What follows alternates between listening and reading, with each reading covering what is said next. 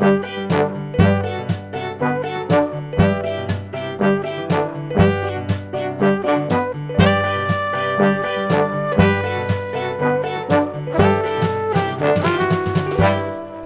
ดีครับ ยินดีต้อนรับสู่ a d e l y Club คลับแห่งความเข้าใจระหว่างผู้สูงวัยและลูกหลาน วันนี้พบกับผมโยชิกัมพลอุลานวิโย รับหน้าที่ดูแลใน episode นี้นะครับ สำหรับวันนี้เราจะมาชวนคุยในเรื่องของสัตว์เลี้ยงครับ เขาบอกว่าการเลี้ยงสัตว์เนี่ยช่วยให้ผู้สูงวัยมีคุณภาพชีวิตได้ดีขึ้นจริงหรือ วันนี้ผมนำบทความจาก US News นะครับที่ชื่อว่า The Value of Pet Ownership for Older Adults การให้ผู้สูงวัยดูแลสัตว์เลี้ยงนั้น ช่วยให้ผู้สูงวัยมีคุณภาพชีวิตที่ดีขึ้นได้อย่างไร มีงานวิจัยชิ้นหนึ่งน่าสนใจนะครับ เป็นขององค์กรไม่แสวงหากำไรที่ชื่อว่า Mayo Clinic Arizona สหรัฐอเมริกานะครับ เขาระบุว่าโดยปกติ ผู้คนที่เลี้ยงสัตว์ ไม่ว่าชนิดใดก็ตามนะครับ มักจะมีการบันทึกกิจกรรมทางกายภาพเป็นประจำอยู่แล้ว ซึ่งพฤติกรรมดังกล่าวนะครับ ช่วยในการลดน้ำหนัก ลดน้ำตาลในเลือด ตามอุดมคติได้จริง งานวิจัยนี้เป็นของมหาวิทยาลัยมิชิแกนนะครับ ได้ทำการศึกษาประโยชน์จากการที่ผู้สูงวัยเลี้ยงสัตว์นะครับ เช่น สุนัขหรือแมว เขาพบว่าสัตว์เลี้ยงช่วยให้ผู้สูงวัยมีความสุขกับชีวิตมากกว่าที่จะเป็นภาระนะครับทำให้ผู้สูงวัยได้สัมผัสถึงความรัก แน่นอนนะครับว่าการเลี้ยงสัตว์เนี่ยช่วยให้ผู้สูงวัยคลายเครียด ทั้งนี้ขึ้นอยู่กับความชื่นชอบ ประเภทของสัตว์เลี้ยง และจำนวนของสัตว์เลี้ยงที่นำมาเลี้ยงนะครับ หากมีมากเกินไปจากความสุข ก็อาจจะกลายเป็นความเครียดได้เช่นเดียวกัน ข้อดีของการดูแลสัตว์เลี้ยงนั้นคือ สัตว์เลี้ยงนั้นจะสร้างกิจวัตรประจำวันใหม่ ที่เพิ่มกิจกรรมทางร่างกายให้กับเรานะครับ เช่น การพาเจ้าสุนัขออกไปเดินเล่น ช่วยให้ผู้สูงวัยได้มีโอกาสพูดคุยกับคนแปลกใหม่ แม้แต่การพูดกับเจ้าสัตว์เลี้ยงเอง ก็ยังส่งผลดีทางด้านอารมณ์ให้กับผู้สูงวัยด้วย และยังช่วยลดความเจ็บปวดทางร่างกาย เพียงแค่ได้พูดกับเจ้าสัตว์เลี้ยงใกล้ตัว มาดูงานวิจัยที่เป็นรูปธรรมขึ้นอีกสักหน่อยนะครับ จาก American Health Association นะครับเขาระบุชัดเจนไว้อย่างนี้นะครับว่า การเลี้ยงสัตว์ ช่วยลดความเสี่ยงของโรคหัวใจและหลอดเลือด หรือโรคในกลุ่ม CVD นะครับโรคกลุ่มนี้เนี่ยเกี่ยวข้องกับหัวใจ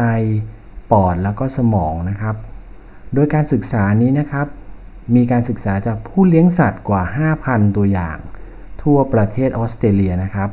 พบว่าผู้ที่เลี้ยงสัตว์นั้นมีความดันเลือดต่ำกว่าคนที่ไม่ได้เลี้ยงสัตว์ใด ๆ เลยนะครับ โดยเทียบกับ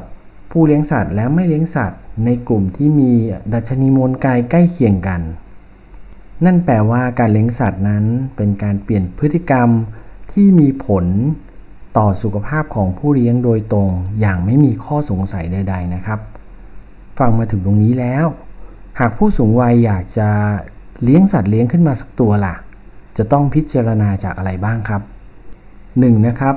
พิจารณาจากสภาพร่างกายนะครับ ถ้าผู้สูงวัยเริ่มจะเดินไม่ไหวแล้ว ควรเลือกสัตว์เลี้ยงที่ไม่ต้องมีกิจกรรมในการพาจุงหรือพาเดินเล่นบ่อยๆ อย่างเช่นสุนัข แต่ให้เลือกสัตว์ประเภท แมว นก หรือเลี้ยงปลาแทนนะครับ ข้อ 2 นะครับ สถานที่ที่ผู้สูงวัยอาศัยนั้น เหมาะกับการเลี้ยงสัตว์ประเภทใด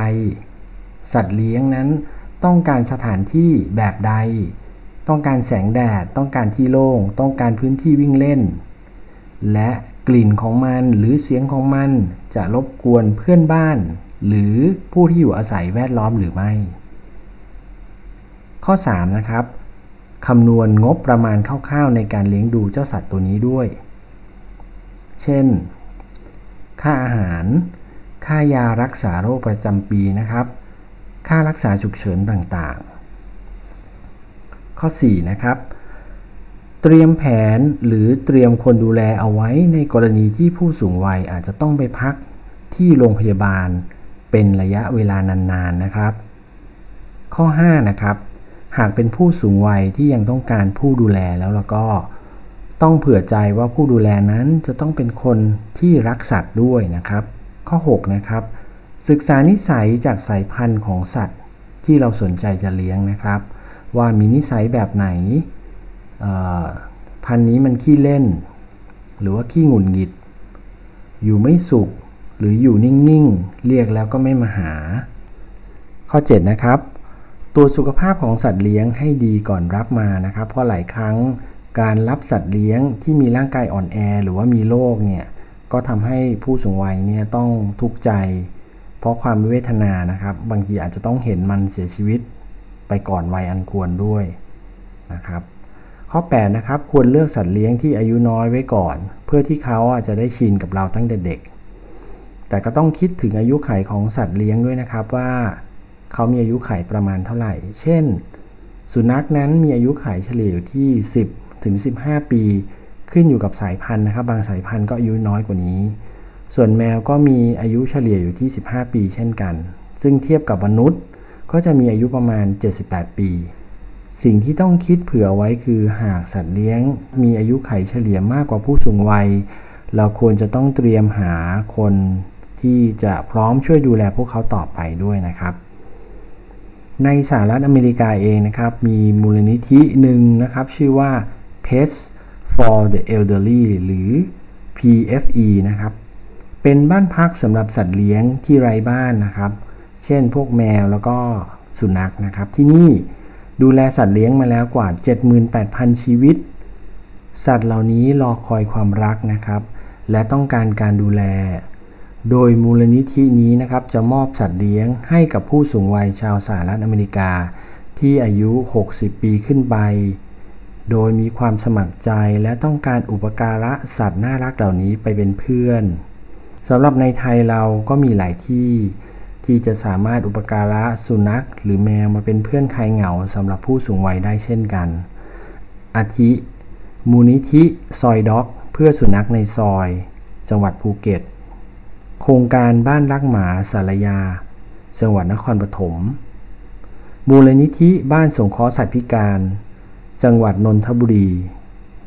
เกาะสุนัขพุทธมณฑลจังหวัดนครปฐม Care for Dog จังหวัด เชียงใหม่ Unidog Thailand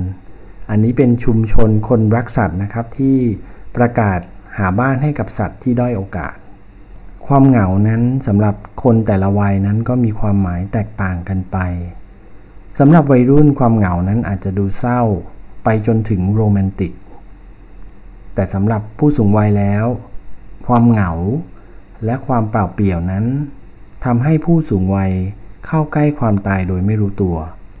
ในบทความนี้เขาเปรียบการอยู่ตามลำพังของผู้สูงวัย เหมือนกับยาพิษที่ทำลายร่างกายและจิตใจ เปรียบได้กับการสูบบุหรี่วันละ 15 มวนเลยทีเดียว หากชีวิตของผู้สูงวัยนะครับ ไม่เหลือใครจริง ๆ ยังมีอีกหลายชีวิตที่โดดเดี่ยว หวาดกลัว และเปลี่ยวเหงา รอคอยอ้อมกอดอันอบอุ่นจากผู้สูงวัยเสมอนะครับ การเลี้ยงสัตว์อาจจะไม่ได้เหมาะกับทุกท่านนะครับ บางคนไม่ได้มีประสบการณ์ในการเลี้ยงสัตว์มาตั้งแต่เด็ก หลายคนบอกว่าไม่ชอบสัตว์เลี้ยง บางคนไม่ชอบสุนัข บางคนไม่ชอบแมว เราสามารถเลือกเลี้ยงสัตว์ที่เราชอบได้นะครับ หรือบางคนไม่เคยเลี้ยงอะไรมาก่อนเลย อยากให้ผู้สูงวัยที่ไม่เคยเลี้ยงสัตว์เลย ได้ลองเลี้ยงดูนะครับ แล้วก็ ลองมาแชร์กันนะครับว่า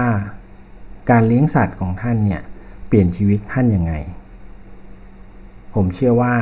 จะต้องเปลี่ยนไปในทางที่ดีแน่ ขอบคุณที่ติดตาม a d e l y Club นะครับ แล้วกลับมาพบกันใหม่ สวัสดีครับ